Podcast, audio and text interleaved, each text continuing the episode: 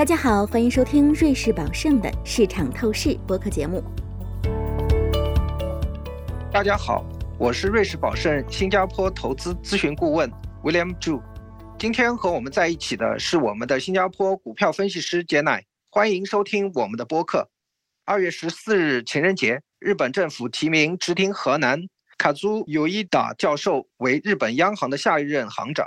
直田河南是候选人中的一匹黑马。他将成为日本战后首位学术背景的央行行长。认识植田河南的人形容他是一个平衡的实用主义者，既不会被贴上鹰派的标签，也不会被贴上鸽派的标签。此前，人们认为最有希望出任日本央行行长的是更加鸽派的现任副行长羽田正佳。此前，人们认为最有希望出任日本央行行长的是更加鸽派的现任副行长羽宫正佳。Hiroshi Amamiya，总的来说，市场对植田河南的提名是欢迎的，因为这代表日本在未来有更大的可能退出负利率政策，让货币政策正常化，收益率曲线可能会整体上移。那么，杰乃，你是否对日本货币政策有着同样的预期呢？是的，William，但我们认为日本央行若要采取上述行动，会等到植田行长上任。对春斗的结果进行评估以后，那春斗是什么？我们所谓的春斗是每年二月日本工会与公司的工资谈判。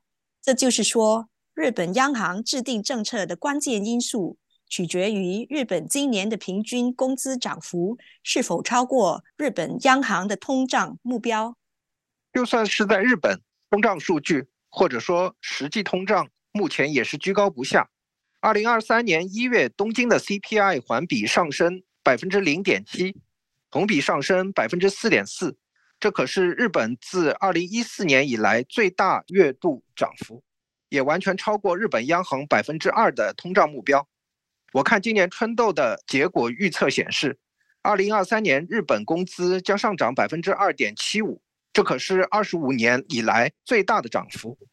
二零二二年十二月。日本央行突然放宽日本国债收益率目标区间，国债收益率的波动区间上限从原先的二十五个基点上调到五十个基点。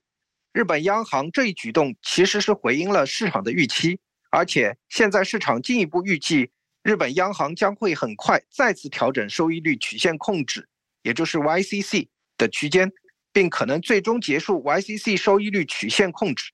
这也是停止购买日本国债，杰乃，你怎么看呢？嗯，我们认为第一步可能是将日本十年期国债收益率的波动区间上限从目前的零点五八仙左右上调至一八仙，也就是一百个基点左右。这可能会在四月二十八日植田行长的首次日本央行会议期间或不久之后实行。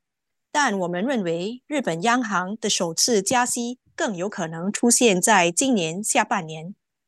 就日元的走势而言，日元目前仍被低估，未来可能继续波动。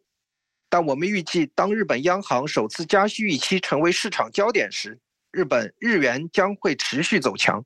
我们预计三个月美元对日元汇率将会达到一百二十五，与目前一百三十一的即期汇率相比。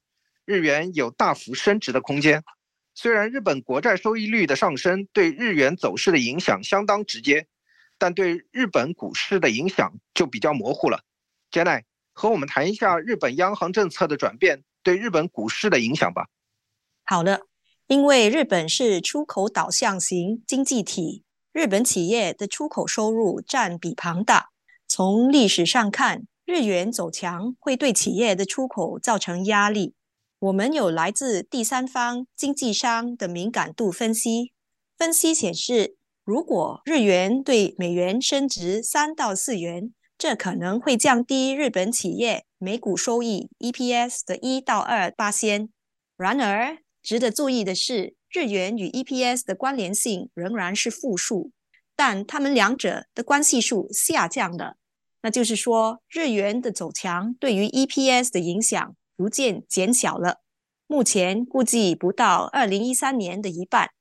所以说，如果加息是基于结束数十年通缩的基础上，这很可能会提振日本股票的估值。这怎么说呢？自九十年代开始，日本股市就因为经济的通缩而被打上了相当大的折扣。我们有一些从二零零零年开始的数据，这些数据显示，当十年期日本国债收益率进入负值时，东证十二个月远期市盈率是下降的，反映的是对经济的担忧。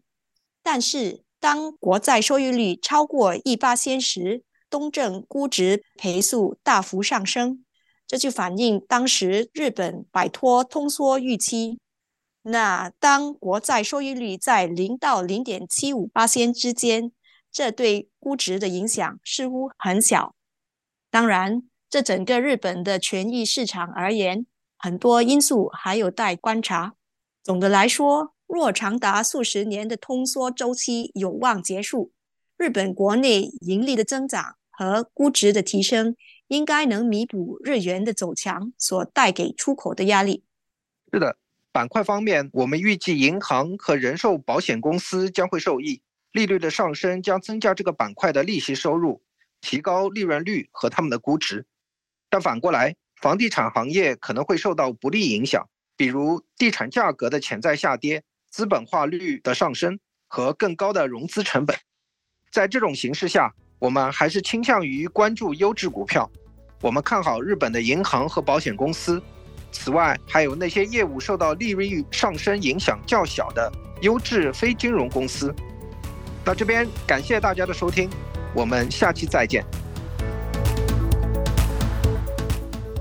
感谢您收听瑞士宝盛的市场透视。如果您喜欢本期内容，可以通过 Apple Podcast 订阅。随时随地收听我们的节目，欢迎访问 www.juliusby.com，进一步了解瑞士宝盛、我们的团队以及我们的最新观点。我们将在下一期节目中为您呈现崭新内容，欢迎当时收听。以下内容为节目免责声明：本节目中所述信息与观点属营销资料，并非独立金融或投资研究成果。本节目内容仅供参考，并不构成经由或代表瑞士宝盛发出的买卖任何证券、证券相关衍生工具及其他产品，或参与任何司法管辖内的特定交易的邀约、推荐或邀请。对因使用本节目内容而导致的任何损失，瑞士宝盛不承担任何责任。请访问 www.juliusby.com/legal/podcast，了解更多重要法律信息。